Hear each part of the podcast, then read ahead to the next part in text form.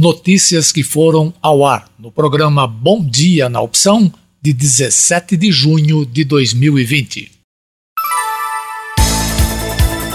Manchetes de hoje dos três principais jornais do Brasil. O Estado de São Paulo. Nova lei do saneamento pode ser impulso para a economia pós-Covid. O Senado deve votar no dia vinte e quatro, após mais de dois anos de discussões, o novo marco regulatório do setor de saneamento básico, que pode impulsionar os investimentos na retomada econômica do Brasil no pós-pandemia. Considerado o setor mais atrasado da infraestrutura, o saneamento precisa de algo em torno de quinhentos bilhões de reais para universalizar os serviços de água e esgoto, segundo a Associação Brasileira de Infraestrutura e Indústrias de Base. Em quinze anos, seria necessário investir anualmente trinta e três bilhões de reais no setor. Jornal O Globo. S T F quebra sigilo bancário de onze parlamentares bolsonaristas. Jornal Folha de São Paulo. P G R pede e Moraes quebra sigilo de onze parlamentares. A pedido da P G R, o ministro Alexandre de Moraes, relator no Supremo do inquérito que apura atos antidemocráticos de apoiadores de Jair Bolsonaro, determinou a quebra do sigilo bancário de dez deputados e um senador bolsonaristas. Nessa lista estão o deputado Daniel Silveira, alvo de um dos vinte e um mandados de busca e apreensão cumpridos pela Polícia Federal ontem em cinco estados e no Distrito Federal, e Carla Zambelli, que também é investigada no inquérito das fake news. A solicitação da Procuradoria-Geral, chefiada por Augusto Aras, foi aceita em vinte e sete de maio. O objetivo é descobrir a origem de recursos e a estrutura de financiamento dos grupos por trás das manifestações contra o Congresso e o Supremo. cento e sete vírgula nove Opção F M. Música, informação e prestação de serviços. Bom dia na Opção. Com trinta e três novos casos de coronavírus, Rio Claro chega a quatrocentos e quatorze casos confirmados de covid dezenove, conforme boletim divulgado ontem pela Vigilância Epidemiológica. Só nos últimos dez dias foram duzentos e trinta e quatro novos casos. Isso mostra que o número de casos continua aumentando e agora em ritmo mais acelerado.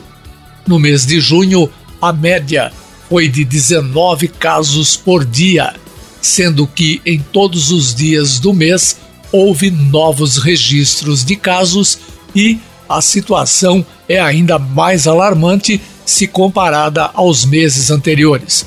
Até o dia trinta e um de maio, o total de casos positivos em Rio Claro era cento e sete, ou seja, só neste mês o número de casos quase quadruplicou. Na medida em que os casos aumentam, também cresce a demanda por leitos. O boletim de ontem aponta sessenta e seis pessoas internadas por coronavírus, sendo este o maior registro de casos em internação desde o início da pandemia. Desse total, catorze receberam cuidados em U T I. O município tem vinte óbitos por coronavírus e um em investigação. O número de pessoas recuperadas é oitenta e quatro. Opção F M cento e sete vírgula nove. Bom dia na Opção. A Polícia Civil e o Ministério Público do Rio de Janeiro prenderam na manhã de hoje Carlos Frederico Versosa do Boque, superintendente de Orçamento e Finanças da Secretaria Estadual de Saúde do Rio de Janeiro. Também foi preso o empresário Anderson Bezerra. É mais uma fase da operação Mercadores do Caos, que investiga suposta fraude na compra de mil respiradores pelo Estado para o combate à covid dezenove. Os equipamentos foram comprados emergencialmente e, segundo o Ministério Público, jamais foram entregues. Do Boque foi preso em casa em Niterói. Cabia a ele autorizar despesas, incluindo as de dispensas de licitação, como foi o caso dos respiradores. O Ministério Público afirma que o esquema fraudulento desviou mais de dezoito milhões de reais do erário do Rio de Janeiro. Passados mais de dois meses da data de entrega dos respiradores comprados emergencialmente sem licitação, nenhum equipamento foi entregue pelas empresas, nem o dinheiro devolvido aos cofres públicos. Opção F M, a melhor opção. Bom dia na opção. T S E admite adiamento das eleições deste ano que podem acontecer na semana do Natal. Reportagem Humberto Ferretti, Agência Rádio dois. Tribunal Superior Eleitoral admite a possibilidade de adiamento das eleições deste ano por conta da pandemia. Com isso, pode ser que o segundo turno nas cidades em que ele for necessário aconteça na semana do Natal. Em entrevista à T V Cultura, o presidente do T S E, o ministro Luiz Roberto Barroso, disse que tem conversado com o Congresso, que é quem decide, e contou o que ouviu ao consultar especialistas da área da saúde. Todos eles recomendaram o adiamento por algumas semanas, mas disseram que não fará muita, não fará diferença passar para o ano que vem. Pela seguinte linha de raciocínio, embora varie um pouco, a perspectiva é que agosto, no máximo setembro, a curva comece a descer, a curva da doença. E aí você teria algumas semanas até você ter a data das eleições. E, portanto, adiar por algumas semanas permitiria que a curva descesse a níveis mais seguros. O ministro Barroso deixa claro, porém, que seja pela questão da saúde ou pela necessidade de evitar a prorrogação dos mandatos dos atuais prefeitos e vereadores, a eleição deve acontecer ainda neste ano e cita possíveis datas. Porém, a menos que venha uma vacina, o vírus vai circular entre nós em dezembro, em janeiro, em fevereiro e em março. E, portanto, não fará muita diferença. E o custo de prorrogar mandatos é um custo alto numa democracia. Portanto, e nisso há consenso entre o T S E, o presidente da Câmara e o presidente do Senado, de nós fazermos esse ano. Na minha conversa com os presidentes da Câmara e do Senado, diz para o T S E há uma janela que iria de quinze, e para os cientistas, que iria de quinze de novembro a vinte de dezembro.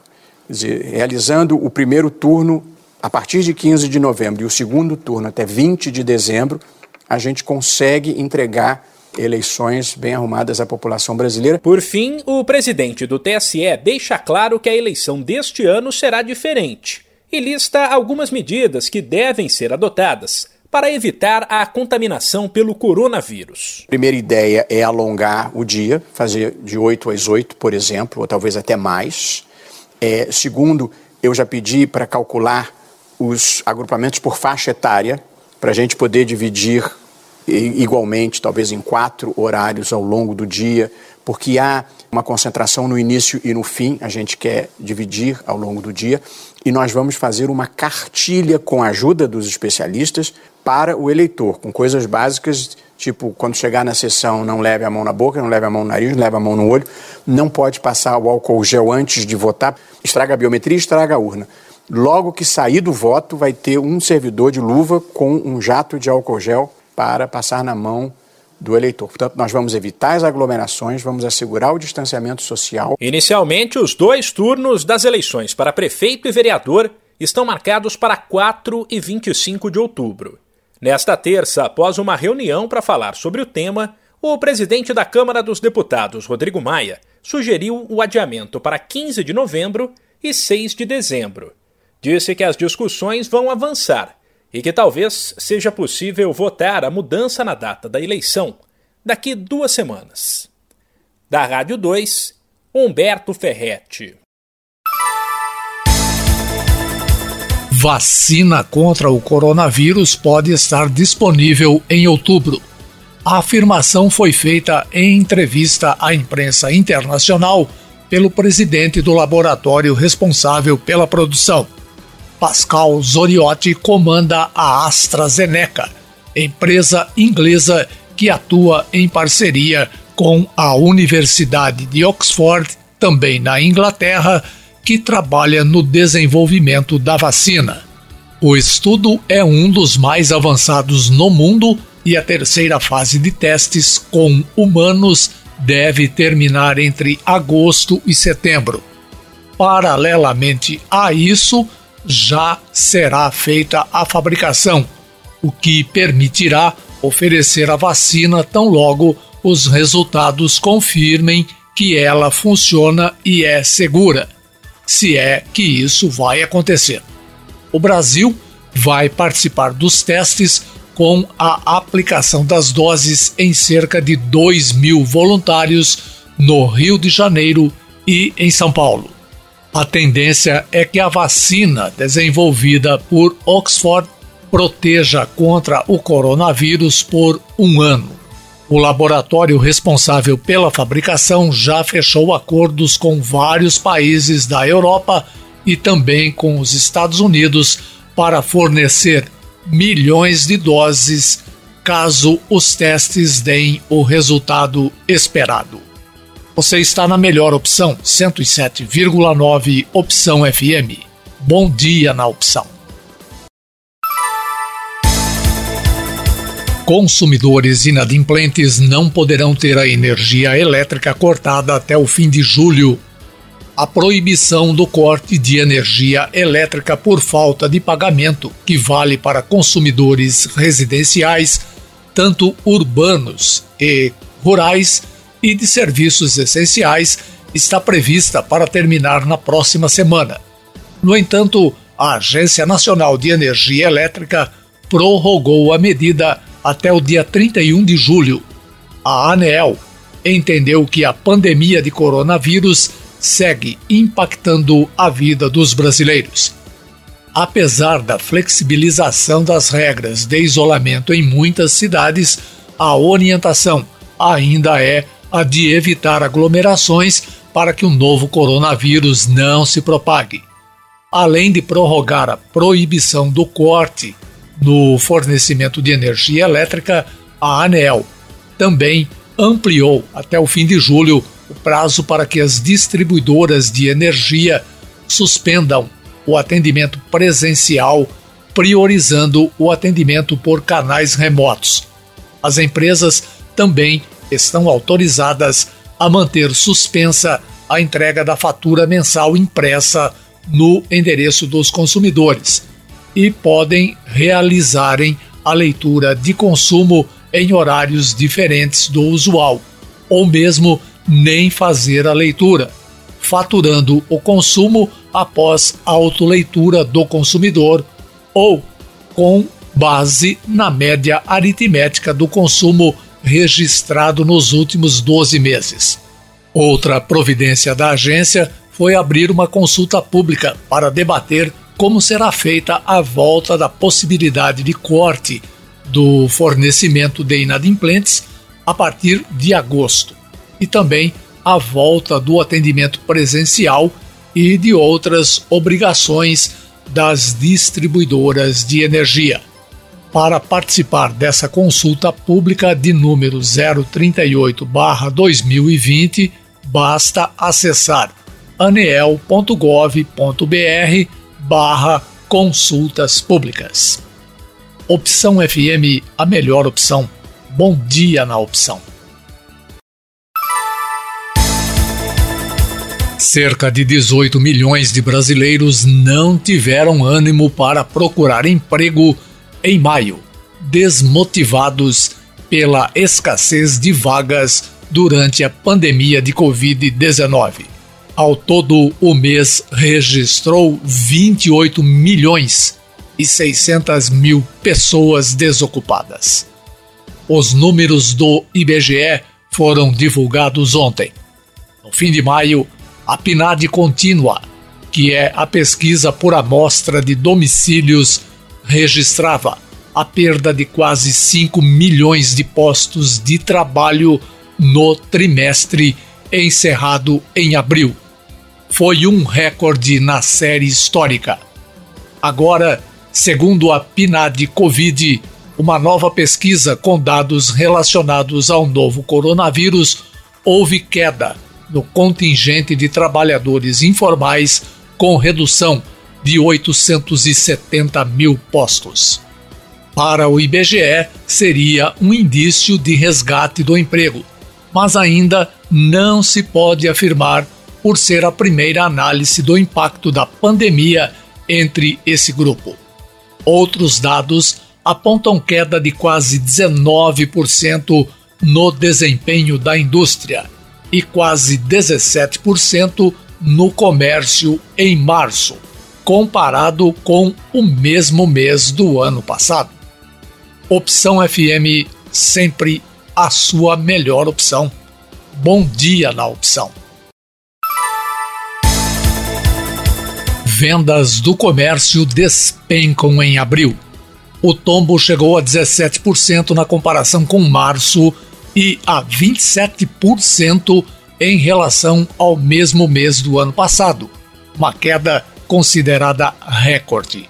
A pesquisa foi feita pelo I B G E e o resultado é consequência das medidas de isolamento social e da crise econômica causada pelo coronavírus. Na comparação com o desempenho de um ano atrás, as maiores quedas ficaram por conta das vendas de roupas e no setor de livros, jornais e papelaria. Em ambos os casos, o tombo chegou a sessenta e cinco por cento. Outros segmentos sofreram menos, mas também foram bastante afetados. As vendas de veículos e autopeças caíram cinquenta e oito por cento. Nos casos de móveis, equipamentos para escritório e de informática e artigos de uso pessoal e doméstico, o tombo passou de quarenta por cento. Também houve queda nas vendas de combustíveis, eletrodomésticos, materiais de construção e itens farmacêuticos. Com muita gente em casa e com o fechamento de bares e restaurantes em algumas regiões, o setor de supermercados foi o único que vendeu mais, com alta na casa de cinco por cento. Você está na opção certa, cento e sete vírgula nove Opção F M. Bom dia na opção.